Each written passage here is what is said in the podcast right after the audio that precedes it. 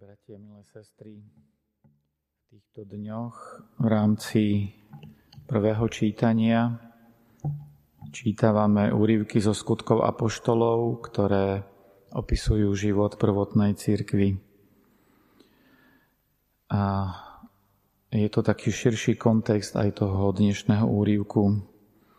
A, a je možno dobré sa na to takto pozrieť trochu z odstupu, aby sme to vnímali práve v takomto, v takomto širšom kontexte.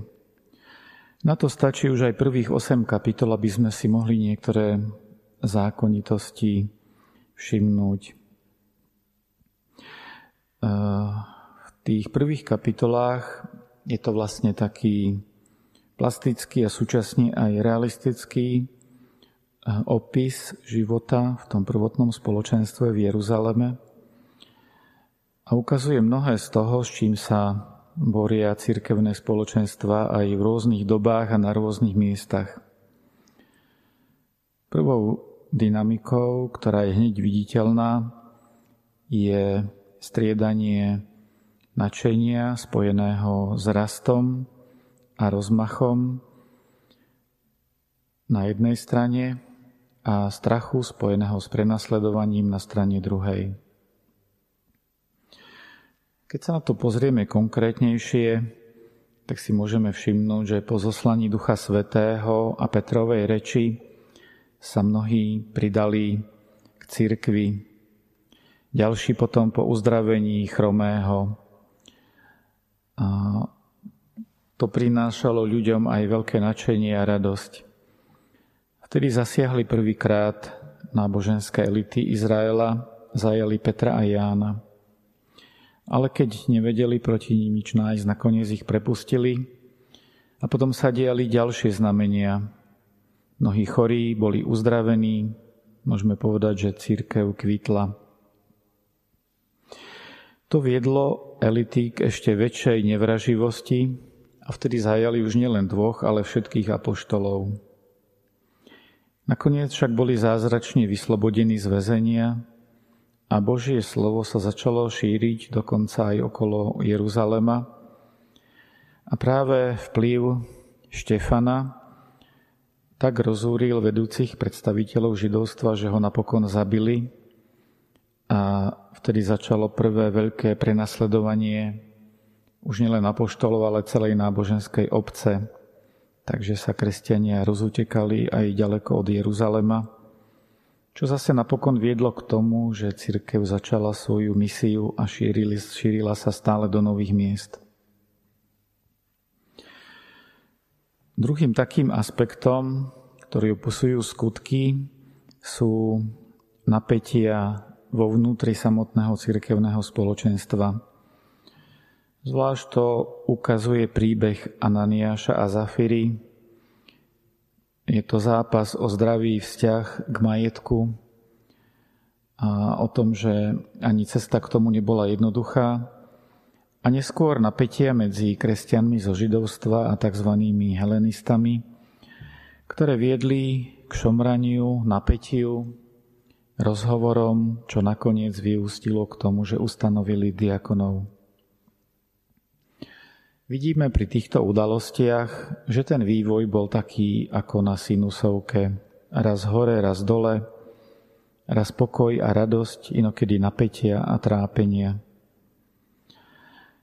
Už tu môžeme vidieť, že v spojení s Bohom môže napokon všetko poslúžiť na dozrievanie jednotlivcov aj spoločenstva. Aj keď sa pozrieme do našich vlastných dejín, tak církev u nás na Slovensku e, za posledných možno nejakých 200 rokov nemala nikdy lepší morálny status ako práve na, obdo- na konci obdobia totality prenasledovania, ktoré bolo veľmi náročné, ale vnútorne napokon církev posilnilo a, a pomohlo jej vytvoriť dobré meno aj pred ostatnými, dokonca aj pred neveriacimi.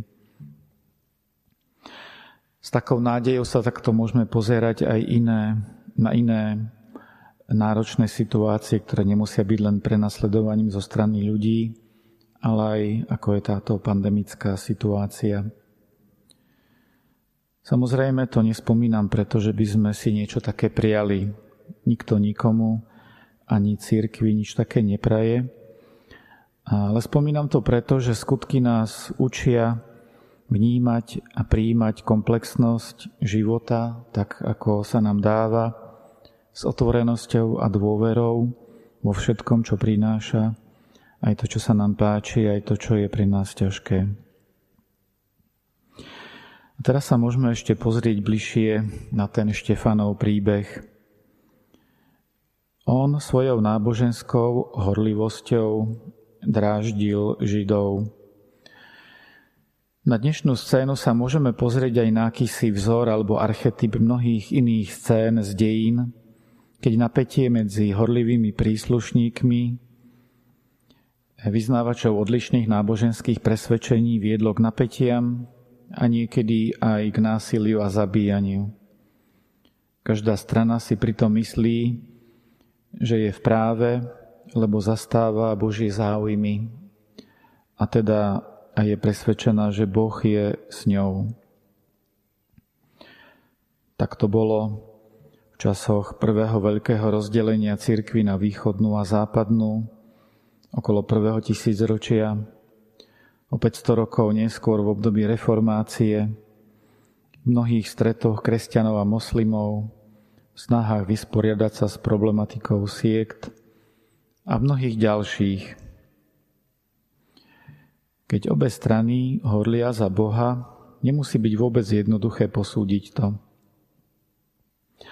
Z toho Štefanovho príbehu si môžeme vziať pre seba aspoň dve ponaučenia. Štefan bol horlivý, ale neznižoval sa ani k manipulácii, ani ku klamstvu. A napokon pri jeho zomieraní vidíme, že vzýval Božiu dobrotu a lásku aj na svojich mučiteľov. Druhá strana sa naopak uchýlila k falošnému svedectvu, manipulácii a boli plní hnevu a nenávisti. V tomto prípade sa to zdá byť také dosť jasné, ale ten rozdiel nemusí byť ľahko vnímateľný, ani to neznamená, že vždycky boli tí lepší kresťania.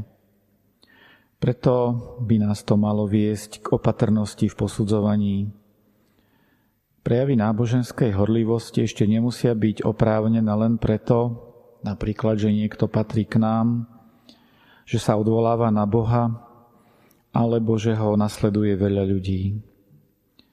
My nevidíme dovnútra, do srdc druhých, do srdca toho, kto si vo svojej horlivosti myslí, že Boh je určite s ním. Ďalej nás Štefanov príbeh učí rozlišovať podľa vnútorného nastavenia k druhým, ktoré síce nemôžeme vidieť, ale môžeme si z toho vziať vždy niečo pre seba.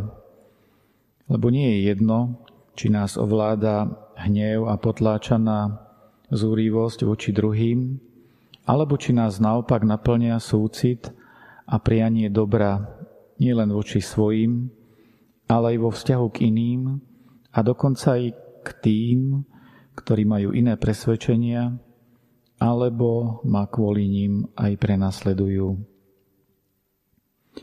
Tieto Štefanové lekcie nie sú jednoduché. Pre väčšinu z nás sú úlohami na celý život. A tak nech nám svätý Štefán pomáha, aby sme v nich rástli a dozrievali.